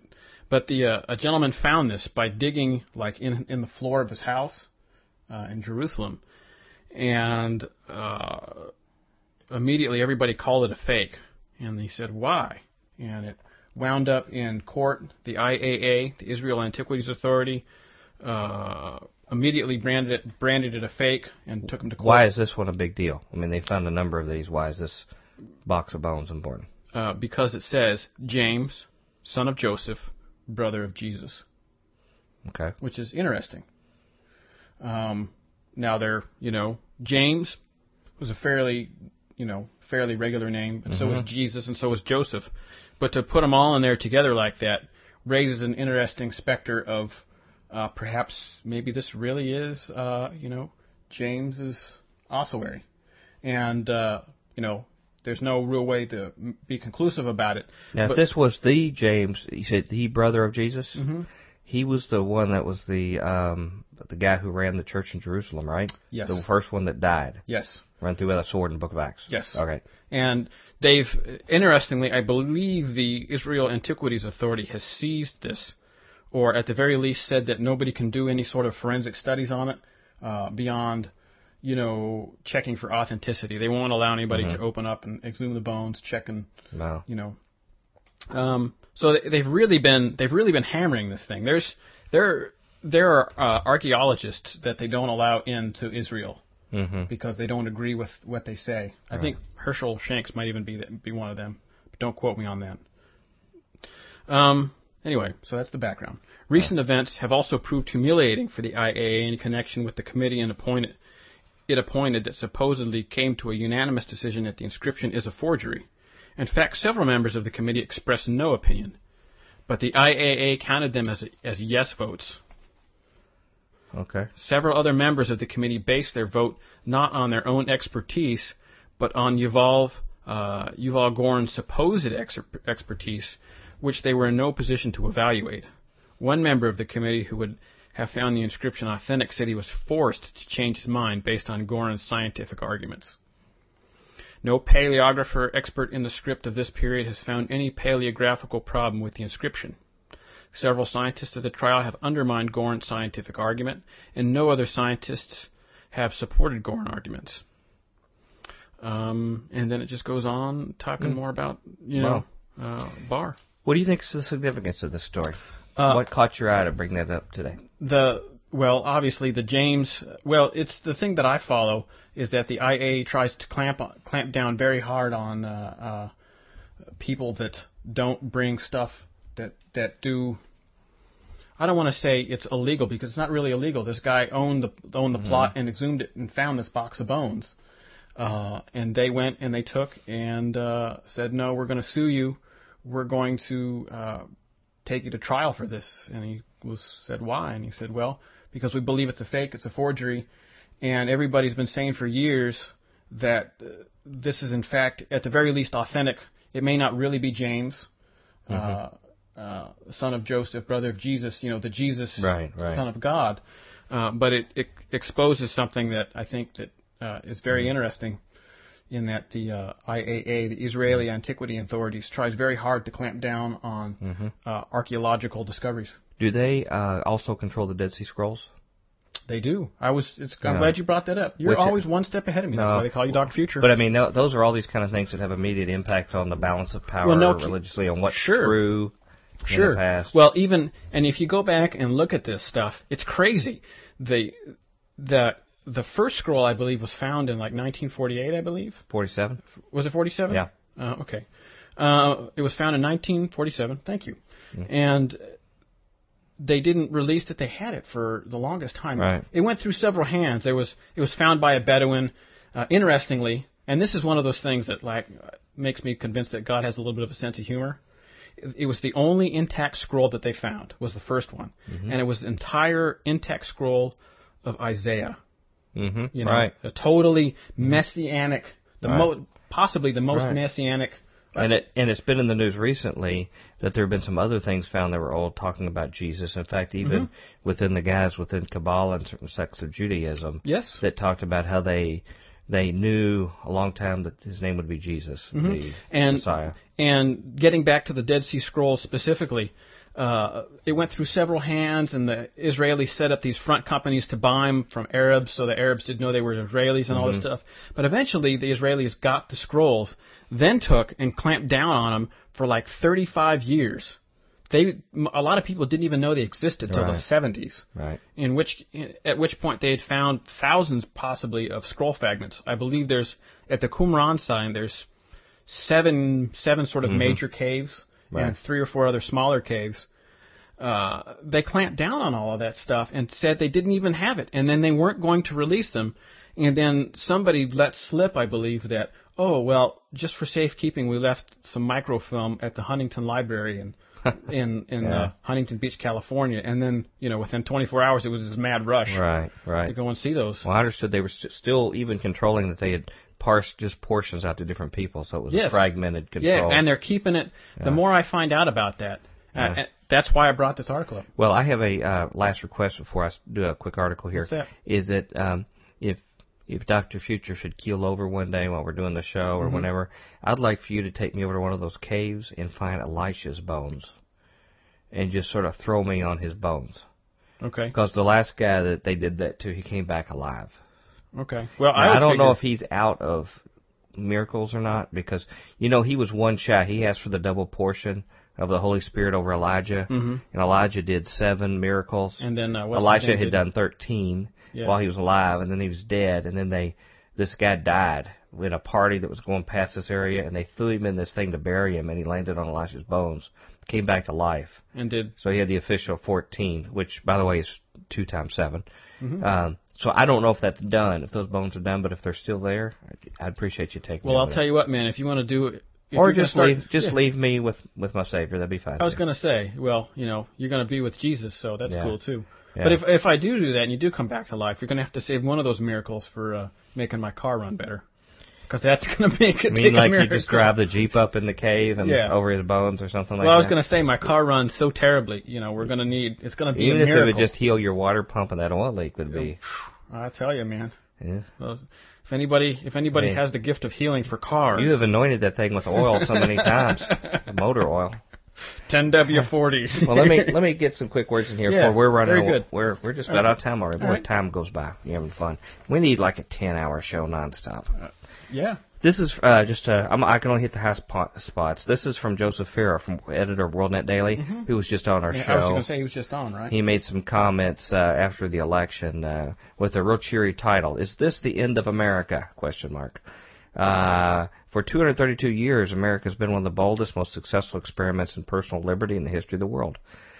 Today, many Americans are wondering whether that experiment has run its course, that we might be on the verge of trading our unique heritage of independent, sovereign, limited constitutional republicanism for interdependent globalism and virtually unlimited central government power, unbridled by constitutional and moral restraints. I am one of those wondering. That's him speaking, Mhm. but me too. Uh, while I'm not prepared to throw in the towel and give up, I believe it is absolutely essential for those who share my concerns to reconsider their strategies in the f- in the future. Um, he says, uh, "Let me tell you what the good news is about Election Day. The silver lining uh, beneath the dark cloud of Obama mania that has swept the country in a semi-hypnotic trance." Of euphoric irrationality. He said, uh, some people uh, have widely misunderstood my book, None of the Above. Um, Boy, that's the truth. who talks about the uh, pragmatic inevitability of the election results. He says even if John McCain had figured out a way to beat Barack Obama in 2008, America was going to be saddled with him four years from now. In other words, because of their disgust with McCain after four. Um, he says neither candidates have the answers to address America's most fundamental economic problems and the concerns that literally handed Obama the White House. Uh, had McCain been elected, his failed policy prescription bailouts, higher government spending disguised as economic stimulus packages, uh, tax plans, on and on and on, open immigration policies would have resulted in more misery, more dislocation and pain.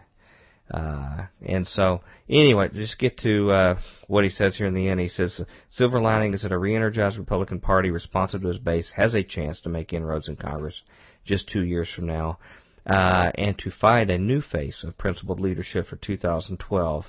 Um, after all, don't we know that the Democrats' socialist agenda is going to fail? Doesn't socialism always fail? Didn't we go through this in the Jimmy Carter years? Um, he says there's going to be much pain in the next four years, uh, and I expect Obama and the Democrats to press an agenda that's repressive and intended to keep them in power a thousand years. They will push to a fairness doctrine to muzzle free speech on the broadcast airwaves. So uh, he says their policies will do two things: expose their own their own true natures, illiberal, authoritarian thugs, and it will wreck the economy even further with no one else to blame. So uh, anyway, he, he at one stuff. point, one of his articles I saw, he was even saying maybe it's time for the country, the the states to really split up and secede. Wow. Yeah, Well, that's pretty strong stuff. things are getting more and more out of control. Yeah. Wow. Anything's possible at this point. Well, one thing I didn't get to, we'll talk about some other time. Time permits. Uh, the federal government now is now teaching Sharia financing. U.S. Treasury is teaching Islamic finance Yeah. techniques, and you've got something about Yeah. uh, genetically modified crops and Indian farmers killing Mhm. themselves over. it. Uh, a couple of, I think, a little while ago, Jimmy Car- uh, Jimmy Carter, Prince Charles claimed uh, uh, that thousands of Indian farmers were killing themselves after using GM crops. Turns out he was totally correct. Oh Yeah, my they god, mortgaged their farms to try and pay for this stuff. pretty scary when I'm agreeing with Prince Terrible. Charles. It's terrible, man. Yeah. It's crazy. I'm sorry, we got to go. Let's get out of here. We got more stuff. Uh, come back next week. We got an incredible interview uh, next week. Uh, we'll think you'll really, really enjoy it. Uh, until then, we hope you're. Oh, wait, wait, wait. We got to bring in Merv. Merv, come on in and tell everybody how to uh, hear more about Future Quake. Future Quake radio broadcasts are archived at www.futurequake.com, suitable for downloading or streaming, as well as other show information. Email Dr. Future and Tom Bionic at drfuture at futurequake.com. That's D-R-F-U-T-U-R-E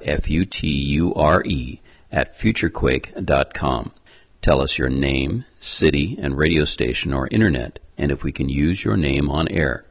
Comments on the show's topics or guests, or suggestions for future show topics or guests are most welcome. Dr. Future and Tom will discuss selected emails each week during the radio broadcast. Okay, now we're running late. All right. Any word? Let's get out of here. Okay, we got to go. Thank you so much, ladies and gentlemen. Until then, we hope your future is very bright. Have a good day. Bye. Join us next time as we dare to experience another aftershock of a future quake. There are new dreams crowding out old realities. There's revolution sweeping like a fresh new breeze. Let the old world make believe it's blind and deaf